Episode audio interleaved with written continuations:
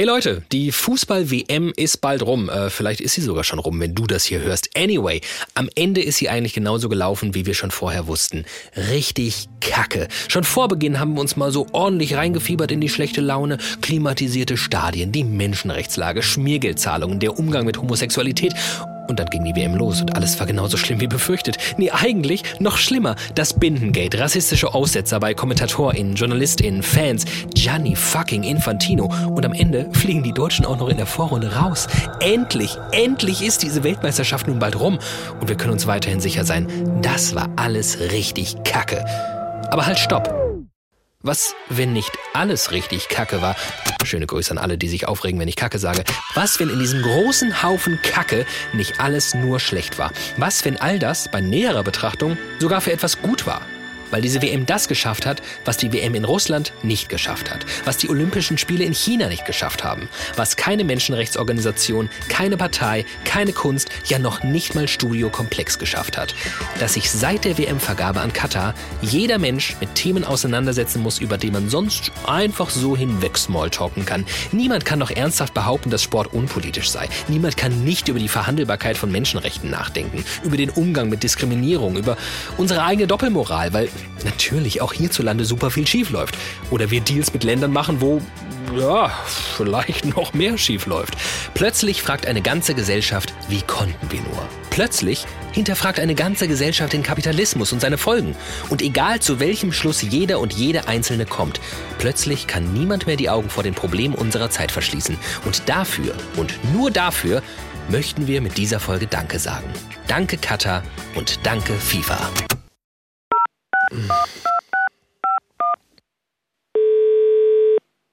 Hallo? Äh, hi. Hi, hi Anne. Hi. Ich, ähm, ich weiß, du bist diese Woche nicht im Dienst, aber nee. ich glaube, ich brauche mal deinen Rat, weil du ja hier auch moderierst und keine Ahnung, irgendwie, ich habe das Gefühl, vielleicht so ein bisschen übertrieben zu haben mit dem Anfang der neuen Folge.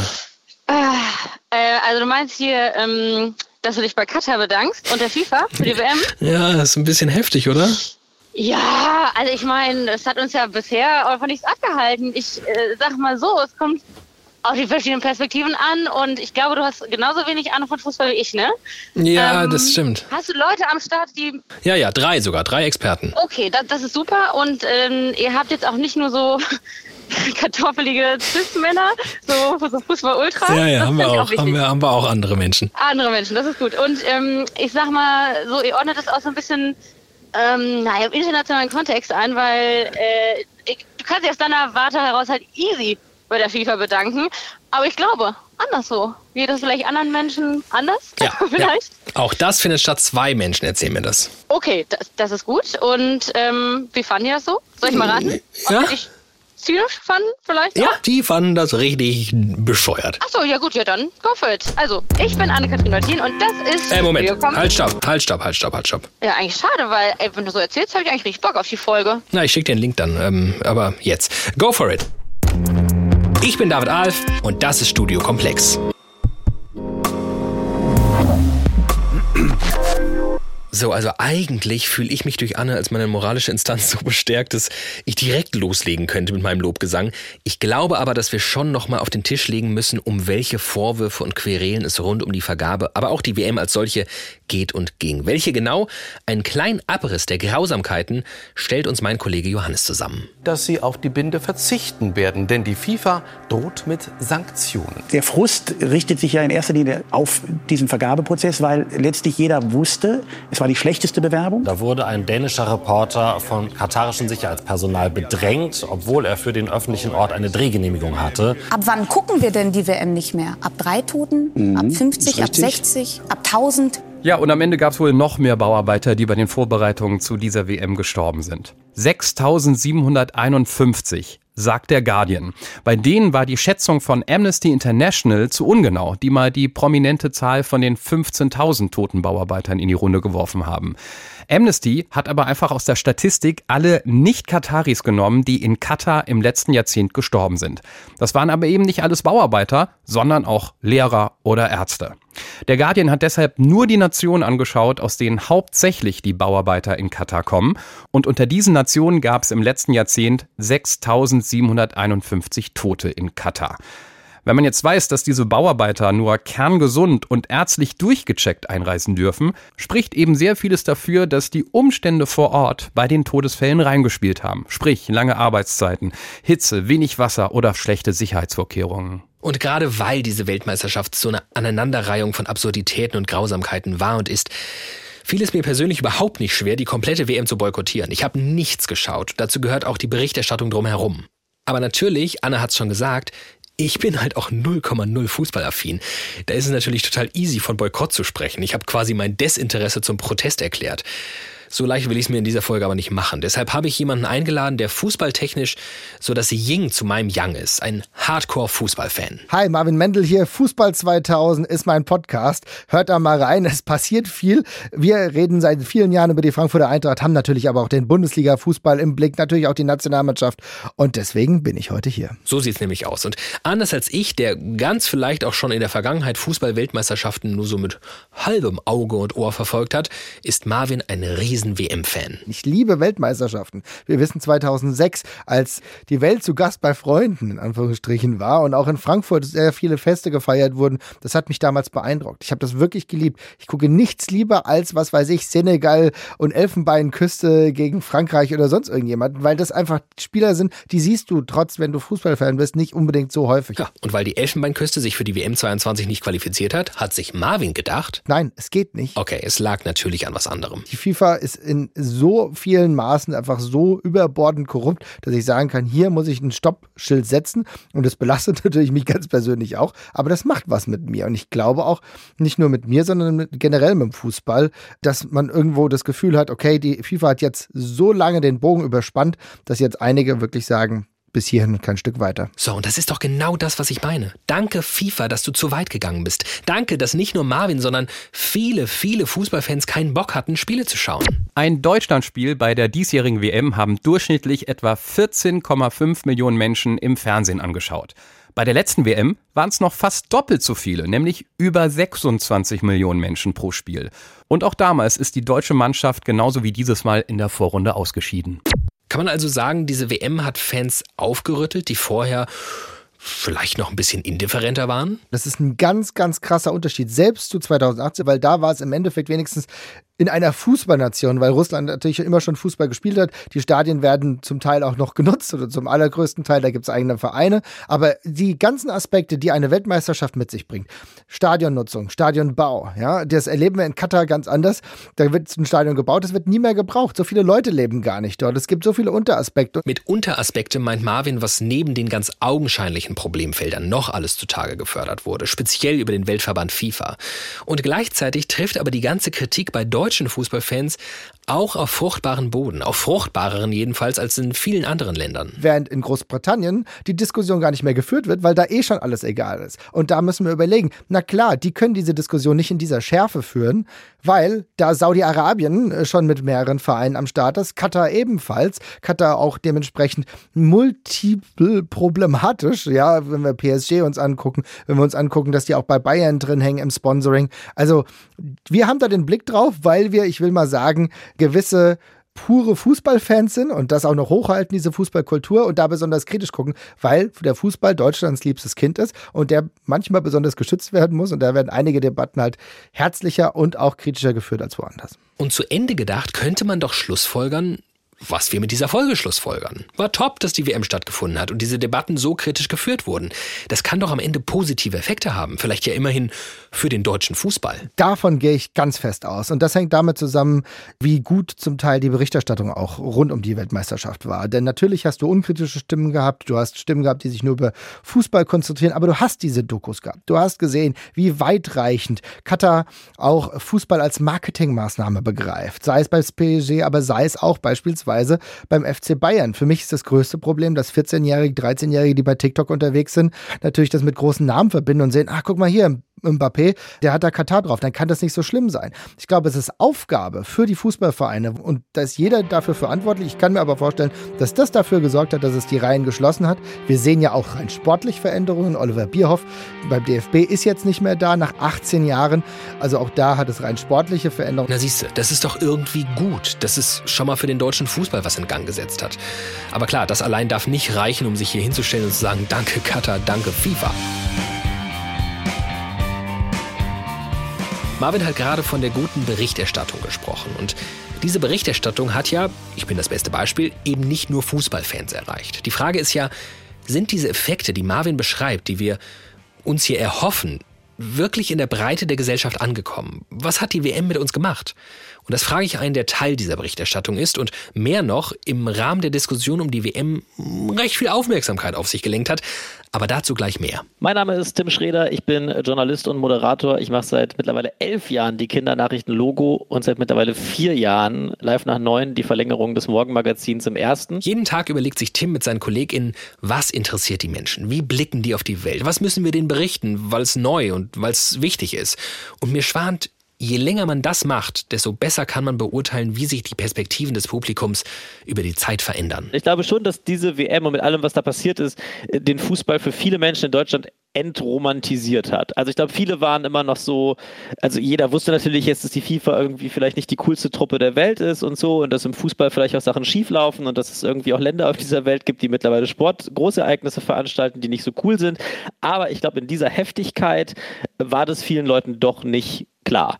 Und ähm, insofern kann man schon sagen, hat sich diese WM derart selbst entblößt, dass das, glaube ich, durchaus bei vielen Leuten wirklich die Augen geöffnet hat. Und mit Sicherheit haben hier auch darüber dann viele Gespräche stattgefunden. Menschen haben sich Gedanken gemacht, ne, auch mit der Frage sich beschäftigt, wie wichtig sind mir meine Werte, gucke ich das jetzt oder gucke ich das nicht ähm, oder gucke ich das zumindest mit einem kritischen Blick und mal mir vielleicht nicht irgendwie wie sonst irgendwie Streifen ins Gesicht. Also das glaube ich schon. Ja, guck an, scheinen ja nicht so auf dem falschen Dampfer zu sitzen mit dieser Folge. Offenbar nehmen jedenfalls nicht nur wir wahr, dass diese WM neben ganz vielen negativen auch positive Effekte hatte. Und sei es, dass Leute ins Nachdenken geraten, auch über ihr eigenes und unser aller Handeln abseits vom Fußball. Wir haben Tim Schreder übrigens nicht nur in diese Folge geholt, weil er Journalist und Moderator ist. Ich habe es schon so angeteased. Er hat sich als eben solcher im Rahmen der WM auch klar positioniert. Ein Post bei Insta abgesetzt, der den Protest der iranischen Mannschaft mit dem ausbleibenden Protest der Europäer vergleicht. Der Text dazu lautet so. Den iranischen Nationalspielern droht zu Hause Gefängnis beim Setzen von politischen Zeichen in Katar. Die gesamte Mannschaft bleibt bei der Hymne demonstrativ und geschlossen stumm.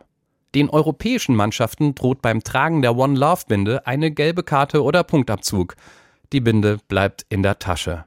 Mehr gibt es zu diesem Thema kaum noch zu sagen. Und dieser Post ging einigermaßen viral. Über 70.000 Likes gab es, knapp 1000 Kommentare.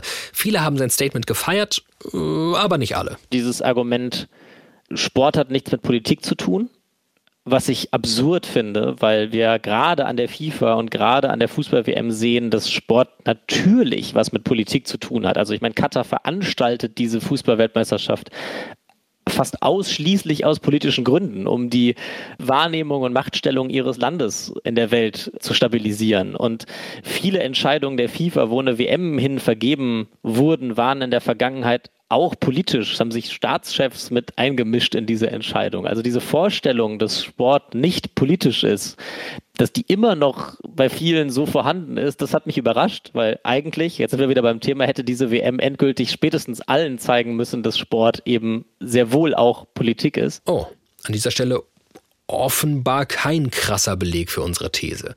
Und andererseits, vielleicht hilft auch das Diskutieren über solche Themen, so ergebnisoffen.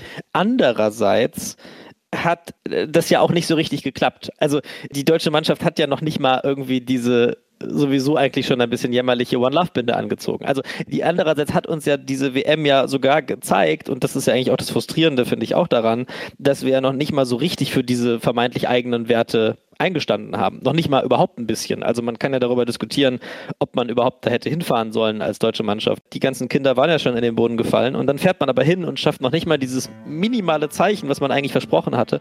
Ich weiß nicht. Die Frage ist, was bringt es denn am Ende, wenn jetzt Leute da ein bisschen drüber nachgedacht haben? Macht das jetzt wirklich irgendwas besser? Hm. Tja, hm. also dieser Frage wollen wir hier nachgehen, aber ich verstehe schon den Punkt. Wer sagt eigentlich, dass aus dem drüber reden, dem Diskutieren, dem Nachdenken auch wirklich Veränderung wird?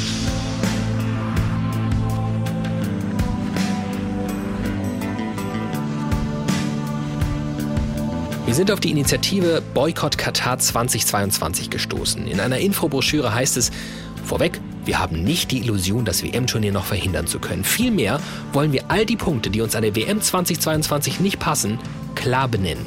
Offenbar geht es ihnen um etwas Ähnliches wie uns, Augen und Ohren zu öffnen für das, was schiefläuft. Etwa 100 Gruppen und einige tausend Einzelpersonen haben sich der Boykott-Initiative angeschlossen. Mehr als 300 Banner, Zehntausende Aufkleber, dazu T-Shirts, Infobroschüren und Bücher hat die Initiative verkauft.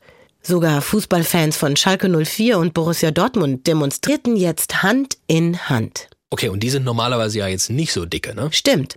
Aber in diesem Fall schweißt der Protest zusammen. Aufgerufen wird zur Aktion. Kein Katar in meiner Bar. Eine ganze Hundertschaft Kneipen und Sportbars haben keine WM-Spiele übertragen. Stattdessen gibt's Alternativprogramm. Zum Beispiel eine Lesung aus dem Buch zum Protest. Boykottiert Katar 2022. Warum wir die FIFA stoppen müssen. Und es gibt eine Liste an Forderungen. Zum Beispiel, dass der Fußballverband DFB die Arbeit von Menschenrechtsgruppen fördert, die sich kritisch mit Katar auseinandersetzen. Sponsorenprodukte meiden und keine Vermarktungsaktionen im Kontext mit der WM durchführen. Zusammen mit Amnesty International fordern sie die Preisgelder und Prämien in einen Entschädigungsfonds für Arbeitsmigranten zu stecken. Höhe etwa 440 Millionen Dollar. Was ich spannend finde, während wir jetzt so nachgelagert und bequem aus dem Ohrensessel heraus einfach nur klasse finden, wie gut doch der Diskurs tut, hat sich diese Initiative über Jahre hinweg bemüht, dass dieser Diskurs überhaupt zustande kommt. Und irgendwie habe ich das Gefühl, dass jemand, der so eine Initiative startet, wahrscheinlich kein allzu großer Fan davon ist, sich jetzt bei der FIFA auch noch zu bedanken. Naja, ich frage mal nach. Mein Name ist Dietrich Schutze-Marmling. Ich bin Autor von Fußball-Sachbüchern, bin Mitinitiator der Kampagne Boykott Katar 2022, warum wir die FIFA stoppen müssen. Enthusiastischer Fußballfan und auch die WM in Katar wird mir die Begeisterung für dieses Spiel nicht verleiden können. Das ist ja schon mal schön zu hören. So, aber was sagt jemand wie Dietrich Schulze-Marmeling zu dieser Folge? Danke Katar, danke FIFA. Ja, soweit will ich nicht gehen, weil zumal diese WM ja nun auch Opfer gekostet hat, wenn wir an die toten Arbeitsmigranten und Arbeitsmigrantinnen denken. Es ist schon so, dass es Herr Infantino uns es in Anführungsstrichen leicht gemacht hat, indem er die Dinge auf die Spitze getrieben hat. Dietrich meint Gianni Infantino, den Chef der FIFA. Okay, aber dann sagen wir halt nicht Danke FIFA, sondern Danke Infantino, Tomato Tomato.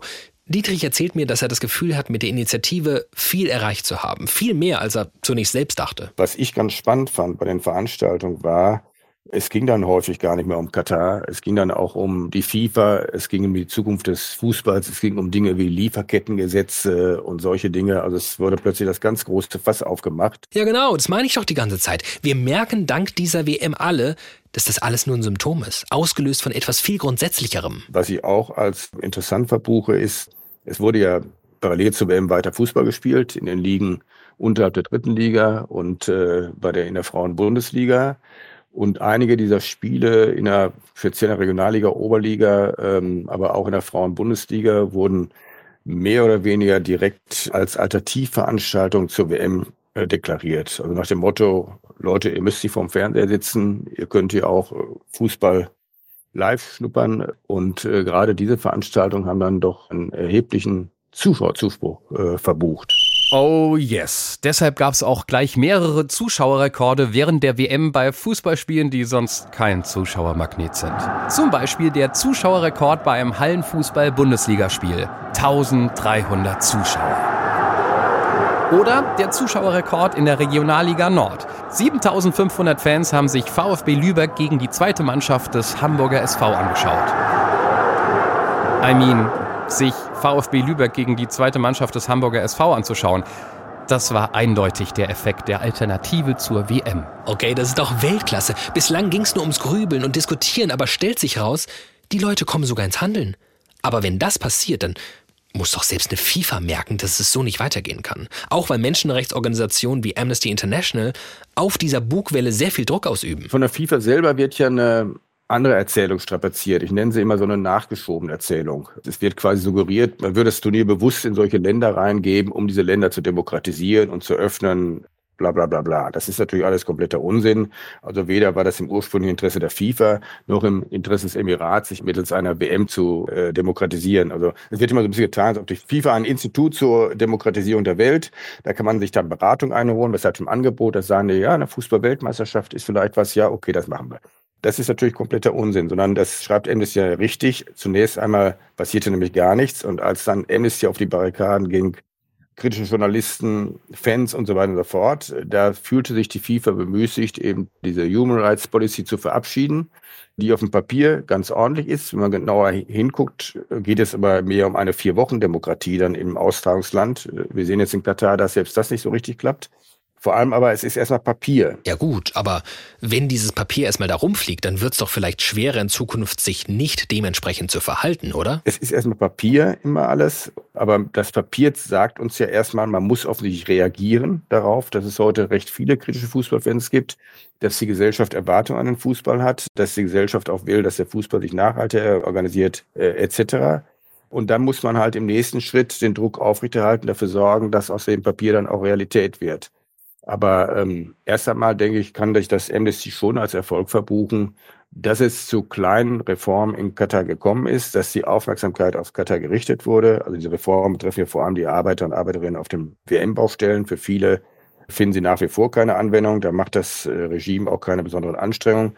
Aber nichtsdestotrotz, man hat eine, etwas erreicht, was sicherlich nicht ursprünglich im Sinne des Emirats und der FIFA war. Und schon wieder denke ich mir, das ist doch gut. Das kann doch nur bedeuten, dass sich etwas an der Art ändert, wie internationaler Fußball von Deutschland aus gedacht wird gemacht wird. Und deswegen bin ich mir nicht ganz sicher, in welche Richtung das Ganze gehen wird. Gut, man kann dieses kritische Milieu, die kritische Diskussion nicht wegdrücken, aber es gibt im Fußball, der DFB hat 7,1 oder 7,2 Millionen Mitglieder. Es gibt im Fußball durchaus doch viele Menschen auch, die das alles äh, für völlig überflüssig erachten und sagen, ey, lass uns nur auf den Fußball konzentrieren und nichts.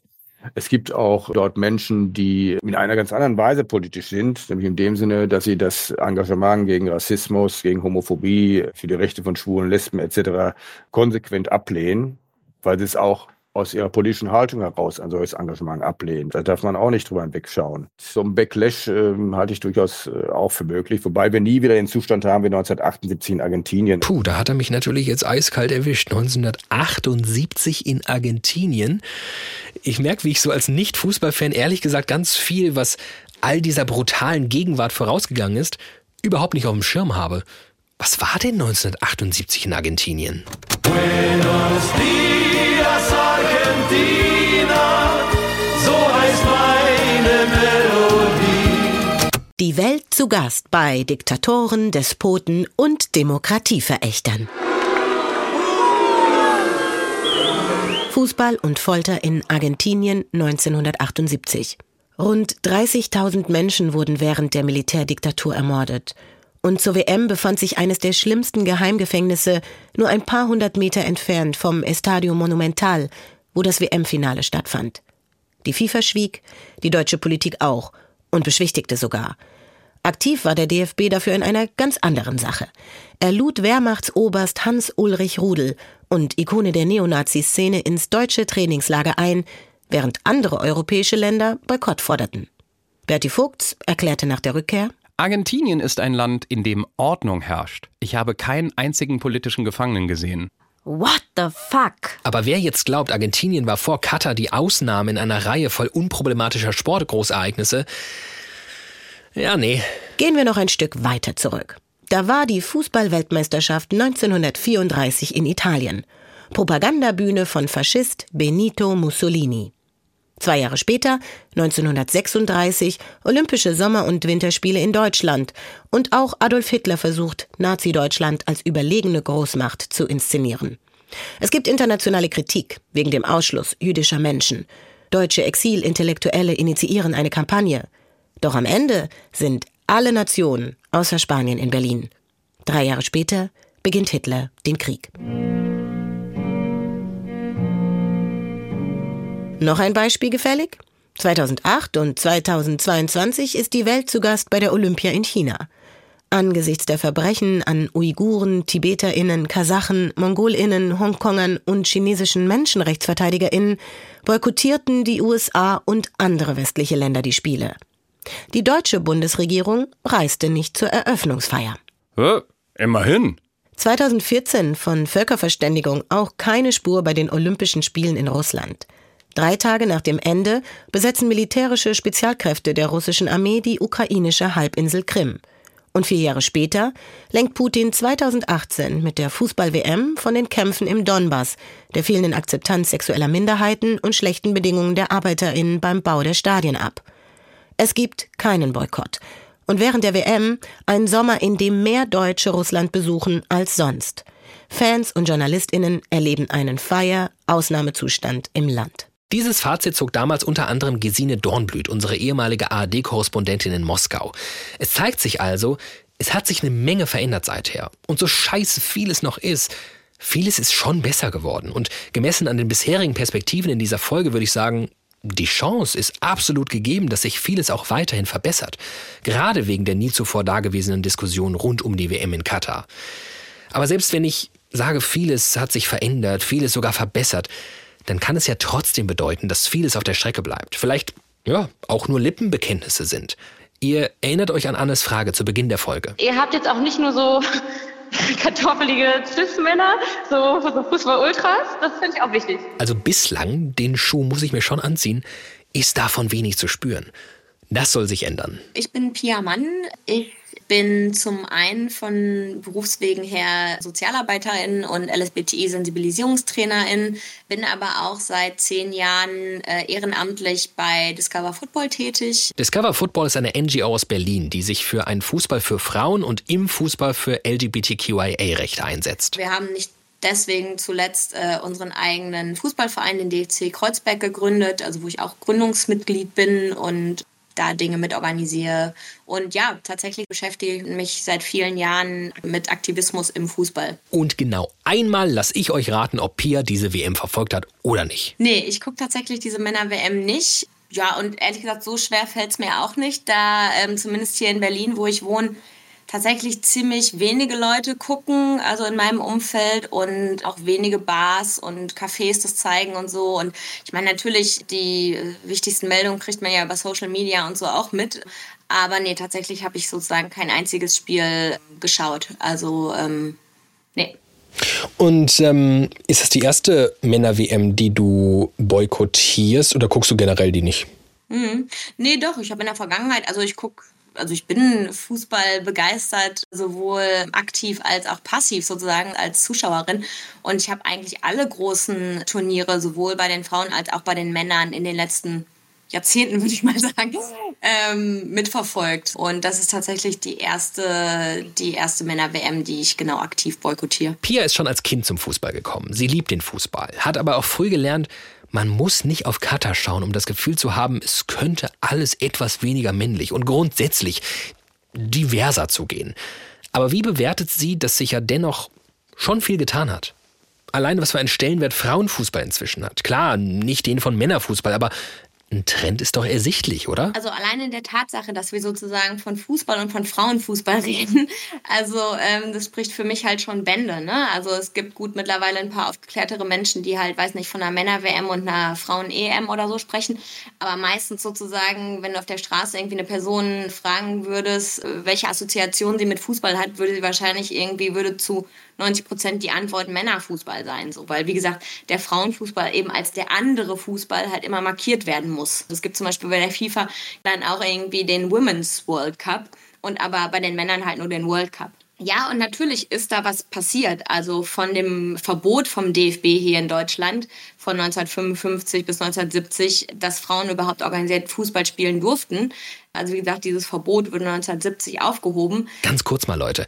Erst seit 1970 dürfen Frauen in Deutschland organisiert Fußball spielen. 1970, das war quasi vorgestern. Bis dahin, dass jetzt in diesem Sommer ja sehr viele Leute auch in Deutschland die Europameisterschaft der Frauen in England irgendwie sehr passioniert verfolgt haben, ist natürlich viel passiert. Und trotzdem gibt es auch immer noch sehr, sehr große Unterschiede. Was sind das für Unterschiede? Trotzdem sind diese Stereotype sehr wirkmächtig. Gerade auch dieses Zusammenspiel von, ich sag mal, Sexismus und Homofeindlichkeit. Ne? Also ist nach wie vor sehr, sehr aktiv. Also diese Vorstellung von, Personen müssen eigentlich männlich sein, um Fußball spielen zu können. wenn sie sozusagen nicht männlich, also weiblich zum Beispiel sind, dann wird ihnen das eigentlich per se erstmal aberkannt.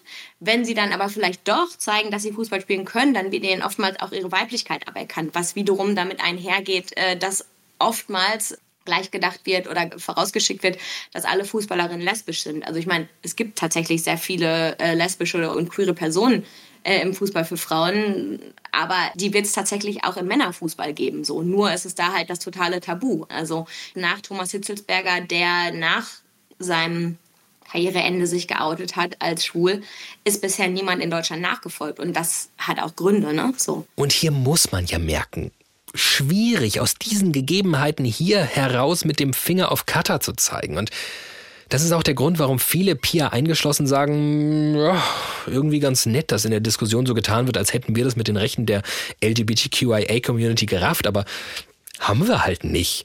Und diese Stimmen sind ziemlich viele und ziemlich laut. Eine kurze Reise durch Twitter mit den Hashtags Katar, Gleichberechtigung, Doppelmoral und LGBTQI.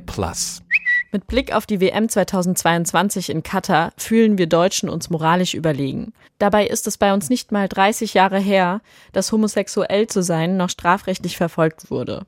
Und auch heute noch werden LGBTQ-Menschen angefeindet. Überall auf der Welt kämpfen Menschen für Gleichberechtigung. Auch in Deutschland. Blöd ist nur, sie werfen 70 Prozent der Weltbevölkerung in einen Topf und erwähnen gleichzeitig nicht, dass es diese ganz anderen Vorstellungen auch in Deutschland gibt. Eine Binde tragen kann jeder. Was wird wirklich im Fußball und im Deutschland getan für LGBTQ-Rechte? Naja, ich meine, was ich natürlich überhaupt nicht gut finde, sind eben so zum Beispiel sehr westlich zentrierte Argumentationen oder auch, weiß nicht, islamfeindliche Argumentationen wie so Homofeindlichkeit zum Beispiel oder auch Queerfeindlichkeit als etwas darstellen, was es zum Beispiel eben in Katar gibt oder ich sag mal im Anführungsstrichen irgendwie arabischen Raum. Aber ne, wo man sich so ein bisschen von Deutschland aus irgendwie von distanziert, das finde ich problematisch, weil wir haben all diese Diskriminierungsmechanismen hier in Deutschland, gerade im Fußball auch. Ehrlich gesagt, das ist das erste Mal in der Folge, dass ich ernsthaft an meiner Argumentation zweifle oder vielmehr denke, ja, es mag alles ganz viel in Gang gesetzt haben, diskursiv, bla bla bla. Aber wenn ich mir all diese Debatten anschaue, dann sehe ich vor allem so eine zur Schau getragene Klarheit im Diskutieren von Werten, was ich ja erstmal gut finde, die aber viel zu oft außer Acht lassen, was hier bei uns jeden Tag falsch läuft. Aber das ist nicht das Einzige, was Pia an unserer Debatte über die WM in Katar stört. Woran sie festmacht, dass wir ganz schön einseitig auf diesen Planeten blicken. Und zwar im buchstäblichen Sinne. Was ich auch schwierig finde, sind eben, wie gesagt, so Kritiken wie, naja, Fußball irgendwie im Winter, so, ich meine, sorry, ne? wie gesagt, es gibt halt zwei Welthalbkugeln und nur weil hier jetzt gerade Winter ist, ist halt ähm, auf der anderen Welthalbkugel ist eben gerade Sommer und vielleicht ist es auch schön für Leute in, ich sag mal, Argentinien oder so, mal eine Männer-WM irgendwie auch in ihrem Sommer erleben zu dürfen. Das sind so Dinge, wo ich so denke, ja, okay, das ist halt eben aus dem globalen Norden sehr stark gedacht. Ne? Also da wünsche ich mir ein bisschen mehr, mehr Reflexion so. Ja, die muss wohl passieren. Hier in dieser Folge auch und gerade, weil unsere Gesprächspartner ebenso das Gefühl haben, wenn man sich wie wir hier hinstellt und sagt, danke Katar, danke FIFA, dann sollte man so ein bisschen differenzieren. Tim findet das zum Beispiel. Ich glaube, dass die These funktioniert, wenn wir jetzt über Deutschland sprechen. Gut, dann lasst uns schauen, wie weit wir mit der These kommen, wenn wir nicht über Deutschland sprechen. Ich habe ja auch Anne was versprochen. Und ich ordne das auch so ein bisschen naja, im internationalen Kontext ein, weil du kannst dich aus deiner Warte heraus halt easy bei der FIFA bedanken. Aber ich glaube, anders so. Geht das vielleicht anderen Menschen anders? Ja, auch das findet statt. Zwei Menschen erzählen mir das. Diese zwei Frauen kommen jetzt und ich sag mal so, es wird ungemütlich für die Headline dieser Folge. Wir sind auf Nora Noralla aufmerksam geworden. 2019 hat sie den Diana Award der Diana Foundation erhalten. Ja, das ist die Stiftung von der Diana. Finde ich mega geil. Nora hat den Preis als Anerkennung bekommen für ihre Arbeit zur Förderung sexueller und körperlicher Freiheiten in der sogenannten MENA-Region. MENA steht auf Deutsch für Mittlerer Osten und Nordafrika.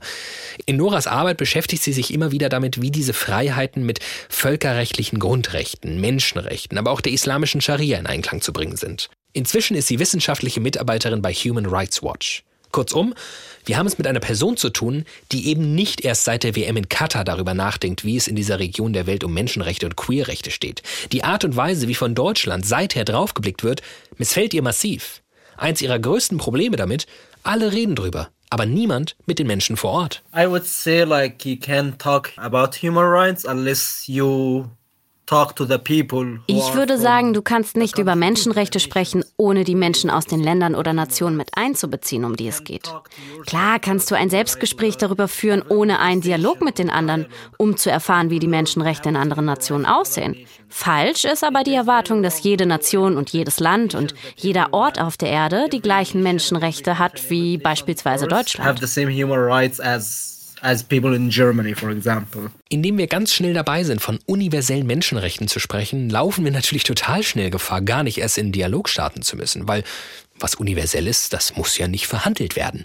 Und warum im Westen häufig diese Attitüde vorherrscht, dafür hat Nora auch eine Antwort. I think there is a victim, uh, like I think the West is thinking of themselves as the white savior complex. Ich denke, der Westen betrachtet sich selbst als Retter. Es nennt sich der weiße Retterkomplex. Es wird davon ausgegangen, dass es in der Region keine LGBT-Bewegung, Aktivisten oder Organisationen gibt. Ich denke, es gibt da den Gedanken, dass wir nur darauf gewartet hätten, gerettet zu werden, was problematisch ist. Die Einstellung des deutschen Teams zum Beispiel, ich komme aus Deutschland, um dich zu retten, da geht es nicht um uns. Unterstützend wäre zu kommen und uns zuzuhören, mehr über unsere Anliegen und Herausforderungen zu lernen, um dadurch an einer kollektiven Unterstützung zu arbeiten, die auch zu uns passt. Aber darum ging es nicht und das ist das Problem. Wie viele Gesichter aus dem Mittleren Osten hast du in den deutschen Medien gesehen, die sich in der Diskussion über LGBT-Rechte auskennen? Ein? Zwei? Oder zielte die Berichterstattung nicht hauptsächlich darauf ab, was der Westen tut und wie? Es gab keine Stimmen von den lokalen Bewegungen oder den Einheimischen, die sagten, was sie dahingehend brauchen oder nicht. Es gab keine Beratung, es gab keinen Dialog. Wenn Menschen hierzulande denken, dass sie LGBT-Menschen im Nahen Osten retten müssen, ist das auch beleidigend für die großartigen Menschen, die dort vor Ort arbeiten und in den letzten Jahrzehnten daran gearbeitet haben, die LGBT-Rechte in der Region zu erkämpfen und ihr Leben an vorderster Front aufs Spiel gesetzt haben. Which is very insulting for the great people who are working on the ground, have been working for the past decades to on LGBT rights in the region and have been putting their life at risk and working on the front lines. Wir und damit meint Nora auch wir Medien haben einen eurozentristischen Retterkomplex, glauben, dass wir von hier aus mit Menschen von hier Gegebenheiten dort verstehen können und Konsequenzen ziehen können. Das Spannende, Nora sagt nicht nur, dass wir aus den falschen Motiven heraus die Menschenrechtslage und die Rechte der LGBTQIA-Community im Mittleren Osten anprangern, sondern dass das den Leuten vor Ort sogar massiv schadet das Gegenteil von Danke Katar, Danke FIFA, sondern Danke für nix. Ich arbeite seit zehn Jahren zu LGBT-Rechten in der Region. Es gibt eine kollektive Entscheidung, die wir jedes Mal treffen müssen, nämlich, ob wir westliche Aufmerksamkeit auf die Sache lenken wollen oder nicht. Warum? Weil LGBT-Rechte oder LGBT-Menschen in dieser Region immer wieder als westliche Erfindung oder Agenda dargestellt wurden, was junge muslimische Menschen negativ beeinflusst. Und das Problem hierbei ist wieder, dass ein ein gemeinsames Gespräch fehlt und westliche Medien selten die Meinung der Menschen vor Ort einholen. Es ist ein sehr westlich zentrierter Ansatz, den wiederum die autoritären Herrscher und konservativen Stimmen im Nahen Osten nutzen, um jetzt zu sagen, schau, das ist eine neue Form der Kolonialisierung, die vom Westen kommt. Das sind ihre Meinungen und Ideen und die wollen sie uns aufzwingen. Und die Kritik ist unfair und da, weil wir eine arabisch-muslimische Nation sind und niemand anderes so kritisiert wird. Und all diese Argumente, die da waren, sind jetzt noch größer geworden. Also was haben am Ende des Tages all diese Medienfeuer wirklich für die LGBT-Rechte in der MENA-Region gebracht? Glaubst du, dass sich die westlichen Medien nach dem Ende der Weltmeisterschaft immer noch darum kümmern werden, was mit LGBT-Menschen in der Region passiert? Wer kennt sich wirklich aus? Ich bezweifle also wirklich, dass die LGBT-Rechte-Bewegung oder die Menschen in den Minderheiten von dieser Debatte profitieren werden. Im Gegenteil. Das sind nur Verluste. Und ihre Gegner, die Konservativen, haben mehr Punkte, um darüber zu sprechen, wie der Westen seine Meinung durchsetzen will und wie LGBT-Menschen eine westliche Intervention sind. Deshalb denke ich, dass die Menschen, die nach der WM mit am meisten verlieren werden, LGBT-Menschen sind, weil ihr Missbrauch weitergehen wird und sogar noch zunehmen wird. Because their abuse will continue and will, it will even increase.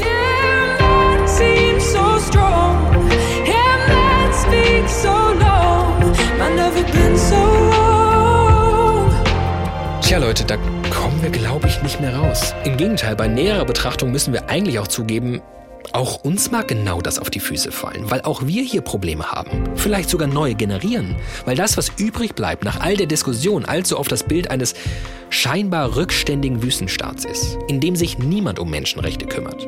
Das Bild einer scheinbar rückständigen Religion, die mit unserer aufgeklärten Welt nicht mithalten kann. Und diese Rassismen, die finden sich im Westen rund um die WM in Katar ständig und überall. Orientalismus. Eine verzerrte Sicht der Unterschiede zwischen Menschen aus dem Nahen Osten und Nordafrika und Europäern. Das Gefühl einer europäischen Überlegenheit. Ein paar Beispiele? Die britische Zeitung The Times erweckt in ihren Bildunterschriften fälschlicherweise den Eindruck, Katarer seien es nicht gewohnt, Frauen in westlicher Kleidung zu sehen. Ein französischer Reporter erklärt, dass er von der hohen Anzahl der Moscheen in Katar überrascht gewesen sei. Ein 20 mal 60 Meter großes Maskottchen im arabischen Gewand schwebt bei der Eröffnungszeremonie in das Al-Bayt-Stadion und Sportjournalistin Inga Hoffmann zieht im Deutschlandfunk einen schwierigen Vergleich. Und auch irgendwie sehr eindrücklich dieses gigantische Maskottchen, dieses äh, Leintuch, was auf eine unangenehme Weise auch an so ein Leichentuch, an die ganzen toten ArbeiterInnen erinnert hat. Und beim Spiel Deutschland gegen Spanien am Sonntagabend beschreibt Co-Kommentator Sandro Wagner im ZDF seinen Blick in die Zuschauerreihen so. Fans sind auch wieder da. Auch schon ein paar Deutschland-Fans gesehen hier, die lautstark anfeuern. Vorhin habe ich gedacht, die ganze Kurve ist Deutschland, voller Deutschland-Fans. Und dann habe ich erst gemerkt, das sind die katarischen Bademäntel. Der weiße Kaftan nennt sich übrigens Torb ein elegantes Gewand in Katar. Ich habe ja eben gesagt, dass auch uns das auf die Füße fallen kann. Entweder weil wir selbst ein völlig einseitiges und falsches, latent oder einigermaßen eindeutig rassistisches Verständnis entwickeln oder weil wir von diesem falschen Verständnis betroffen sind, von Rassismus betroffen sind, von Diskriminierung betroffen sind und diese Diskriminierung auch hierzulande zunimmt. Mein Name ist Ramisa Munir, ich bin 27 Jahre alt, bin freie Journalistin und ich schreibe zu den Themen Antirassismus über Social Media, über den Islam. Ramisa hat den Eindruck, dass die Empörung rund um die WM in Katar nicht nur daran liegen kann, dass wir insgesamt achtsamer sind als vor ein paar Jahren bei Russland zum Beispiel. Da haben wir einfach ja verschiedene Bewertungsmaßstäbe angelegt bei diesen beiden Ländern. Und ich finde schon, dass wir da einen deutlichen Unterschied sehen, weil es also meiner Meinung nach ein muslimisches Land ist, dass wir da einfach ganz anders uns darüber empört haben. Also diese moralische Empörung war einfach viel größer als bei anderen Turnieren und bei anderen Ländern. Neben ihrer Arbeit als Journalistin und Kolumnistin engagiert sich Ramesa schon länger für den interreligiösen Dialog in Deutschland. Das ZDF-Interview, das viral ging, wo der katarische WM-Botschafter Frauen mit Süßigkeiten verglichen hat, Homosexualität als Krankheit beschrieben hat. Dieser Clip und die Art und Weise, wie er verhandelt wurde, hat unserem interreligiösen Austausch hierzulande geschadet, findet Ramessa. Auch wenn sie mit den Aussagen alles andere als einverstanden war. Das fand ich fatal, finde ich aber nicht dem Islam äh, zuzuordnen. Also ich finde nicht, dass es der Lehre des Islam entspricht. Trotzdem hat dieser Clip dazu geführt, dass man ja einfach einen negativen Beigeschmack dieser Assoziation hier in Deutschland gespürt hat und das dann halt auch wirklich dem Islam so zugesprochen hat. Und da sind wir dann in Deutschland wieder in dieser Islamdebatte um äh, Meilen zurück und die ganze Arbeit, die man da eigentlich reinsteckt, also um äh, interreligiösen Dialog und interkulturelle Annäherung und wird dann halt einfach wieder zurückgeworfen, weil wir genau da einfach diese Rassismen reproduzieren. Und nicht nur dadurch erlebt Ramesa Rückschritte, auch indem ihr und vielen anderen Menschen abgesprochen wird, sich kritisch zu äußern über die Art und Weise, wie über Katar, aber auch den Islam gesprochen wird. Also wenn man als muslimisch aufgewachsener Mensch äh, dann sagt, okay, das geht aber nicht, ich finde, das verletzt mich in meinen Gefühlen zum Beispiel oder diese Aussage war nicht äh, korrekt, dann wird aber gesagt, okay, das äh, ist doch jetzt mit Humor zu nehmen, das äh, war doch jetzt gar nicht so ernst gemeint und dass, dass vieles halt einfach heruntergespielt wird und äh, gesagt wird, das ist jetzt wirklich überhaupt kein Rassismus.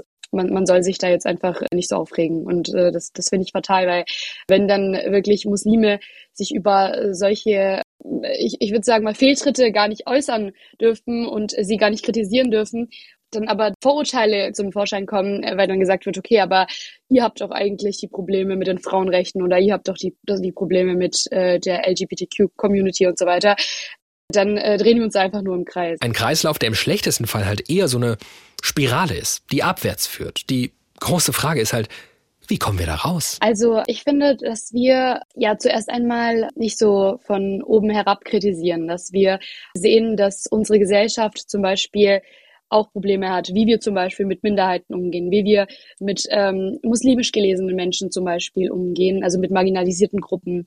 Da finde ich, wenn wir uns eingestehen, äh, dass wir selbst als Gesellschaft an vielem feilen müssen, dann wird sich äh, die Perspektive von selbst ändern, weil wir nicht gleich vom hohen Ross herab kritisieren, finde ich, sondern ja, auf Augenhöhe vielleicht. Und auch Nora findet, zu dieser Augenhöhe gehört halt eben auch, Protest ernst zu nehmen und sich symbolische Gesten wie die Hand von Mund, wenn darauf dann nichts Ehrliches folgt, vielleicht einfach zu sparen.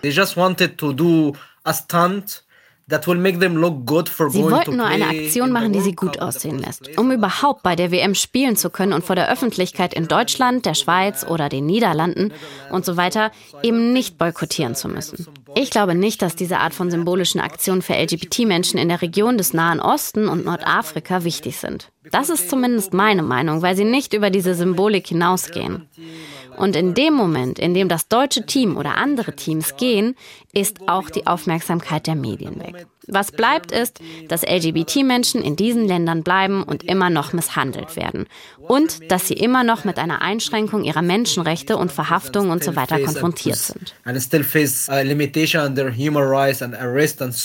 Noah kann aber auch sagen, was sie sich erhofft von westlichen Staaten, Fußballverbänden und Mannschaften. Warum haben die europäischen Länder nicht daran gedacht, den Weltmeistertitel den Migranten und LGBT-Menschen der Region zu spenden? Wenn Sie darauf eine Antwort geben würden, warum Sie das nicht getan haben, dann würde ich den Zweifel ausräumen, dass Sie sich wirklich um die Menschenrechte kümmern wollen. Bis dahin sehe ich Sie nur einige performative Aktionen durchführen, um Ihre Seelen von der Schuld zu befreien, in Katar zu spielen.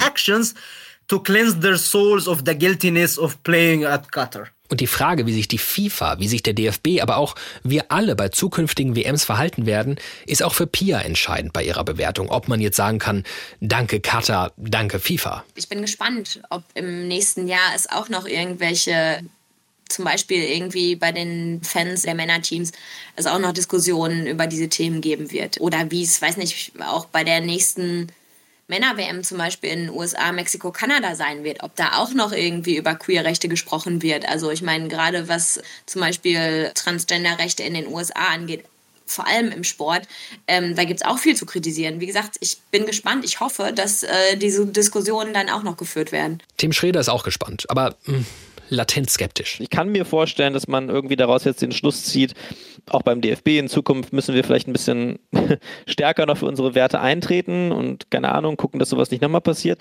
Ich kann mir aber übrigens auch genauso gut vorstellen, dass vielleicht irgendwie daraus eher so eine Schlussfolgerung kommt, dass man in Zukunft noch vehementer dieses Argument bringen wird, wir wollen Sport und Politik nicht vermischen. So, das ist Sport und das hat mit Politik und so gar nichts zu tun, fertig aus. Also ich muss sagen, es war ja in Deutschland die Aufregung sehr groß über die FIFA und über Katar ich finde, man hätte sich eigentlich mindestens genauso über den DFB aufregen müssen, der einfach diese Werte noch deutlicher hätte einfach vertreten müssen und mutiger sein müssen, meiner Meinung nach, vor Ort. Und deshalb bin ich auch sehr skeptisch, ob da jetzt im Nachhinein wirklich Schlüsse draus gezogen werden. Weiß ich nicht. Ich fürchte, wir werden zu diesem Zeitpunkt hier nicht eindeutig bewerten können, welchen nachhaltigen Erfolg die Steine, die ins Rollen gebracht wurden, haben werden. Klar wurde auf jeden Fall, einige Steine haben Gutes bewirkt. Einige auf jeden Fall auch Schlechtes. Die Lage der queeren Community in der MENA-Region, die Situation muslimisch gelesener Personen hierzulande. Insofern, ja, tue ich mich am Ende irgendwie schwer, noch voller Inbrunst zu behaupten, was war doch irgendwie alles geil. So, war es halt nicht. Wobei die Tatsache, dass wir diese Folge hier machen, dass darin so viele Perspektiven zu Wort kommen und sich am Thema Fußball entlang die großen Fragen dieser Welt stellen, das finde ich irgendwie total beeindruckend. Und um dem Ganzen jetzt doch noch so einen versöhnlichen, vielleicht sogar optimistischen Twist hinten rauszugeben, habe ich nochmal Dietrich Schulze-Marmeling für euch. Fußball ist in einer gewissen Weise eine ganz konservative Geschichte. Also eigentlich hat sich da so über die letzten 100, 120 Jahre nicht so furchtbar viel verändert. Aber wenn sich was verändert hat, dann ist das mal von oben gekommen. Also die Regulierungsprozesse sind immer von oben gekommen. Und ich würde mir wünschen, dass man ein mutiges Denken nicht nur dem DFB oder der, der, der Führung der großen Vereine überlässt, sondern selber dazu übergeht, dass man mutig in die Debatten reingeht, mutig Visionen, auch Utopien für einen zukünftigen Fußball formuliert. Mit Utopien werden in den seltensten Fällen Realität, wahrscheinlich nie, aber manchmal muss man eine Utopie formulieren, um wenigstens ein Stück des Weges erfolgreich äh, beschreiten zu können. Und ich habe auch gemerkt, so in Diskussionen, welche Spuren das hinterlassen hat. Endlich sagt das mal jemand und ja, wie könnte das denn anders aussehen und so weiter und so fort. Also ich wünsche mir einfach, ich will gar nicht sagen, welche Richtung das läuft. Ich habe mein Idealbild von Fußball der Zukunft, das existiert auch nicht, da muss ich selber noch ein bisschen dran malen. Aber dass einfach die Debatte jetzt eröffnet ist und wir diese Debatte auch mutig führen. Amen. Dietrich, äh, du hast für mich den perfekten Bogen geschlagen.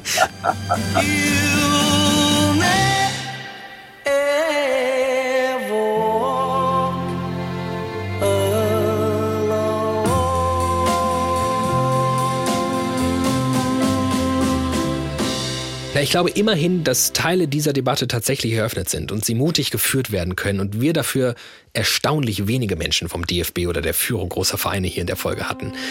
Das war Studio Komplex für diese Woche. Habt ihr Feedback zu dieser Folge oder zu ganz anderen Folgen, dann meldet euch. Wollt ihr selbst mal ein Thema und oder eine These unterbringen, meldet euch. Wollt ihr uns sagen, wie lieb ihr uns habt, meldet euch. Entweder bei Twitter oder bei Insta, wahlweise unter studiokomplex.hr.de. Danke HR, danke ARD, danke an unser Team diese Woche. Das waren Robin Markus Sitzerve, Tamara Marschalkowski, Rainer Daxel, Hadija Runa Oelker und Johannes Sassenroth. Die Grafik kommt von Alicia Zimmermann und der Sound von unserem tontechnischen Vollstrecker mit den stets gut geputzten Ohren Rainer Heils. Vielen Dank fürs Zuhören. Ich bin David Alf. Bis dahin.